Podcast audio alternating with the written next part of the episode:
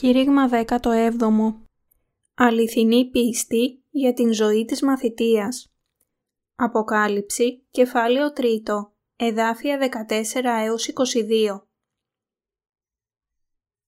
Η πίστη της Εκκλησίας της Λαοδικίας ήταν τέτοια που άξιζε να γίνει εμετός από τον Κύριο. Ο Κύριος, επομένως, την συμβούλεψε να αγοράσει από αυτόν χρυσάφι καθαρισμένο στην φωτιά για να μπορούν να γίνουν πλούσιοι στην πίστη τους. Αυτή η χλιαρή πίστη μπορεί επίσης να εμφανιστεί ανάμεσα στους δίκαιους αυτής της εποχής. Επειδή έλαβαν την πίστη τους δωρεάν, δεν συνειδητοποιούν πόσο πολύτιμη είναι η πίστη τους. Ο Θεός μίλησε έτσι τον λόγο της επίπληξης και συμβουλής του προς τους δίκαιους για να τους δώσει την πίστη που είναι καθαρή όπως χρυσάφι καθαρισμένο στην φωτιά.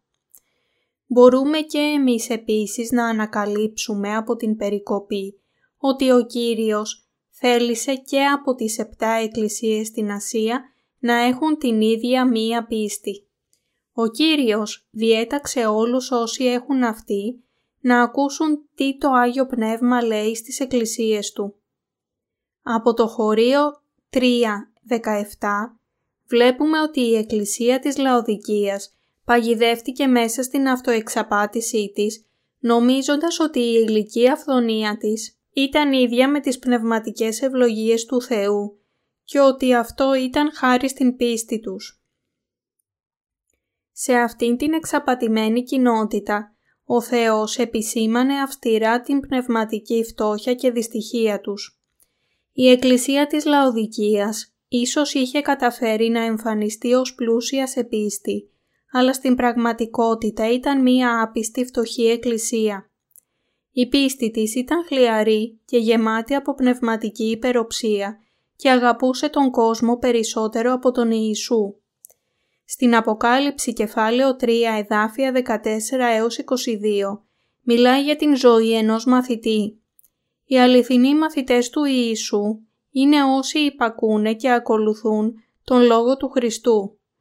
Όλοι όσοι αναγεννιούνται με πίστη στον Ιησού Χριστό είναι κατάλληλοι για να γίνουν μαθητές Του. Ο Κύριος θέλει όλοι μας να ζήσουμε την ζωή ενός μαθητή. Πρέπει να αναγνωρίσουμε ότι αυτή η ζωή του μαθητή μας έχει δοθεί πραγματικά. Στην περικοπή ο Κύριος είπε ότι θα κάνει εμετό τους Αγίους που δεν ζουν την ζωή ενός μαθητή. Όπως γράφει στους στίχους 15 έως 16, «Εξεύρω τα έργα σου, ότι ούτε ψυχρός είσαι, ούτε ζεστός.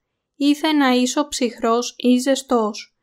Ούτως, επειδή είσαι χλιαρός και ούτε ψυχρός ούτε ζεστός, μέλω να σε εξεμέσω εκ του στόματός μου αν η σωσμένη δεν είναι ούτε κρύη ούτε καυτή ενώπιον του Κυρίου, αυτό μπορεί να δείξει μόνο την πνευματική του φτώχεια.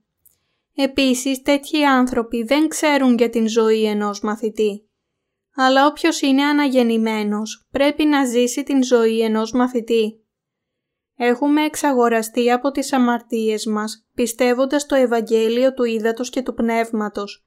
Αυτή είναι η σωτηρία μας. Τι μας δόθηκε λοιπόν μετά από την σωτηρία μας και αναγεννηθήκαμε; Μας δόθηκε μία ζωή που προσπαθεί να μοιάσει στον Κύριο, ακολουθεί και υπακούει τις εντολές Του και αναζητά τον Λόγο Του. Αυτή είναι η ζωή ενός μαθητή. Απαιτώντας αυτήν την μαθητεία από τους Αγίους Του, ο Θεός επέπληξε την εκκλησία της Λαοδικίας, λέγοντας ότι δεν ήταν ούτε κρύα ούτε ζεστή. Η πίστη που δεν είναι ούτε κρύα ούτε ζεστή είναι χλιαρή πίστη. Ποιο είδος πίστης λοιπόν είναι αυτή η χλιαρή πίστη που προσφέρει τόση πολύ άνεση στην ανθρωπότητα αφού δεν είναι ούτε κρύα ούτε ζεστή; Είναι η πίστη που προσπαθεί να έχει και τα δύο, και την πίτα αφάγωτη και τον σκύλο χορτάτο. Είναι η πίστη που δεν ζει την ζωή ενός μαθητή. Όσον η πίστη είναι χλιαρή, είναι αυτοί που αν και έχουν σωθεί δεν ακολουθούν το θέλημα του Ιησού. Μπορεί να εμφανίζονται ως ακόλουθοι του Ιησού, αλλά στην πραγματικότητα δεν είναι. Η πίστη τους γέρνει και στις δύο πλευρές του φράκτη. Με άλλα λόγια ονομάζεται χλιαρή πίστη. Ο κόσμος χαρακτηρίζει αυτήν την πίστη σοφή. Αυτή η πίστη μπορεί να είναι σοφή με κοσμικούς όρους, αλλά είναι το είδος της πίστης που αναγκάζει τον Κύριο να κάνει εμετό. Αυτό που είναι χλιαρό κάνει τον Κύριο να κάνει εμετό. Πρέπει να έχετε μια αρκετά καλή ιδέα σαν τι είναι αυτή η πίστη που δεν είναι ούτε κρύα ούτε ζεστή. Αυτοί που η πίστη τους είναι χλιαροί ούτε ενώνονται ούτε χωρίζονται από τα έργα των εκκλησιών του Θεού. Κάνουν και δεν κάνουν τα πάντα ταυτόχρονα. Η ζωή της πίστης τους είναι τέτοια που αν το όριο είναι ας πούμε το 60, τότε ρυθμίζονται να είναι ακριβώς το 60, ούτε λιγότερο ούτε περισσότερο. Εκείνοι των οποίων η ζωή της πίστης είναι όπως αυτή, είναι πνευματικά φτωχοί. Όπως λένε οι στίχοι 17 έως 18, διότι λέγεις ότι πλούσιος είμαι και επλούτησα και δεν έχω χρήαν ουδενός και δεν εξέβρεις ότι εσύ είσαι ο ταλέπορος και ελεηνός και πτωχός και τυφλός και γυμνός. Συμβουλεύω σε να αγοράσεις παρεμού χρυσίων δεδοκιμασμένων εκ πυρός δια να πλουτίσεις και η μάτια λευκά δια να ενδυθείς και να μη φανερωθεί η εσχήνη της γυμνότητός σου και χρήσον τους οφθαλμούς σου με κολούριον δια να βλέπεις. Εκείνοι που η πίστη τους είναι χλιαροί θεωρούν την κοσμική ευημερία τους ως πνευματική αυθονία. Αν και αισθάνονται ότι είναι πραγματικά δυστυχείς, κουρασμένοι και φτωχοί, δεν το αναγνωρίζουν πλήρως. Αυτοί είναι οι άνθρωποι που δεν γνωρίζουν τον εαυτό τους. Σκέφτονται, είμαι εντάξει, είμαι ειλικρινής, έξυπνος και έχω εκτίμηση από τους άλλους και γι' αυτό είναι εντάξει να ζήσω έτσι αν και είμαι σωσμένος, και ζουν την ζωή τους με τα δικά τους πρότυπα. Αυτοί οι άνθρωποι είναι πιστοί στον κόσμο, αλλά δεν είναι πιστοί στην Εκκλησία του Θεού. Η πίστη τους είναι χλιαρή. Ο Θεός για αυτό λέει ότι θα τους κάνει εμετό. Έρχονται στην Εκκλησία χωρίς κανένα υψηλότερο στόχο παρά μόνο για να μην απορριφθούν. Παρευρίσκονται στην Εκκλησία μόνο στην διάρκεια της λειτουργίας και φεύγουν μόλις αυτή τελειώνει. Δεν συμμετέχουν ποτέ εθελοντικά στα έργα της Εκκλησίας και αν το κάνουν κάποτε, σιγουρεύονται ότι η δική τους συμμετοχή θα είναι η μικρότερη. Κάνουν τα πάντα για να αποφύγουν να εμπλακούν. Αυτοί είναι πνευματικά φτωχοί άνθρωποι. Ο Κύριος είχε την ακόλουθη συμβουλή για τέτοιους ανθρώπους. Συμβουλεύω σε ένα αγοράσεις παρεμού χρυσίων δεδοκιμασμένων εκ δια να πλουτίσεις και η μάτια λευκά δια να ενδυθείς και να μην φανερωθεί η εσχήνη της γυμνότητός σου και χρήσον τους οφθαλμούς σου με κολούριον δια να βλέπεις. Τους είπε να αγοράσουν χρυσάφι καθαρισμένο στην φωτιά για να γίνουν πλούσιοι. Αν θέλετε πραγματικά να ακολουθήσετε τον Κύριο και αν θέλετε πραγματικά να επενεί την πίστη σας, πρέπει να γνωρίσετε την πίστη σας Πώς λοιπόν μπορείτε να γνωρίσετε την πίστη; Πρέπει να την γνωρίσετε πληρώνοντας την τιμή της θυσίας και με πίστη στον λόγο. Η περικοπή μας λέει να αγοράσουμε χρυσάφι καθαρισμένο στην φωτιά. Αυτό σημαίνει ότι υπάρχουν πολλές θλίψεις και δοκιμασίες για εμάς όταν ακολουθούμε τον Λόγο του Θεού.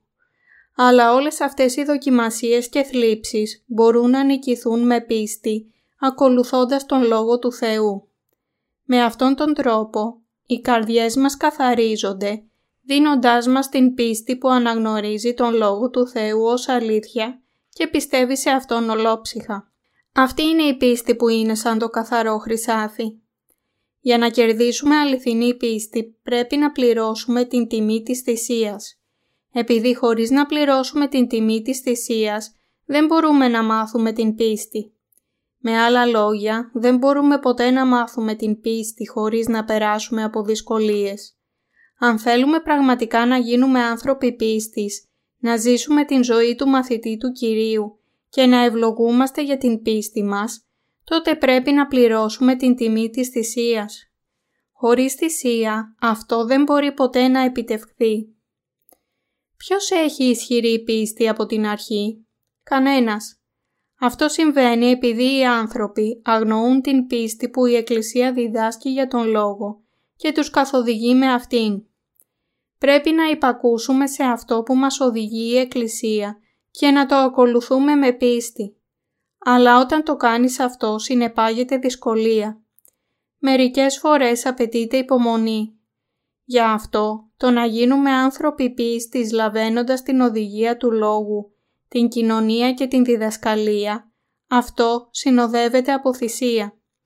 Επειδή όμως οι άνθρωποι δεν θέλουν να θυσιάσουν, αν και θέλουν να μάθουν την πίστη, δεν μπορούν να έχουν την αληθινή πίστη του καθαρισμού. Γι' αυτό ο Κύριος μας λέει να αγοράσουμε από αυτόν χρυσάφι που έχει καθαριστεί με φωτιά, για να μπορούμε να είμαστε πλούσιοι σε πίστη. Μπορείτε να καταλάβετε τι σημαίνει αυτός ο λόγος μόνο αν μάθετε την πίστη των προηγούμενων Αγίων και ακολουθείτε την ζωή τους.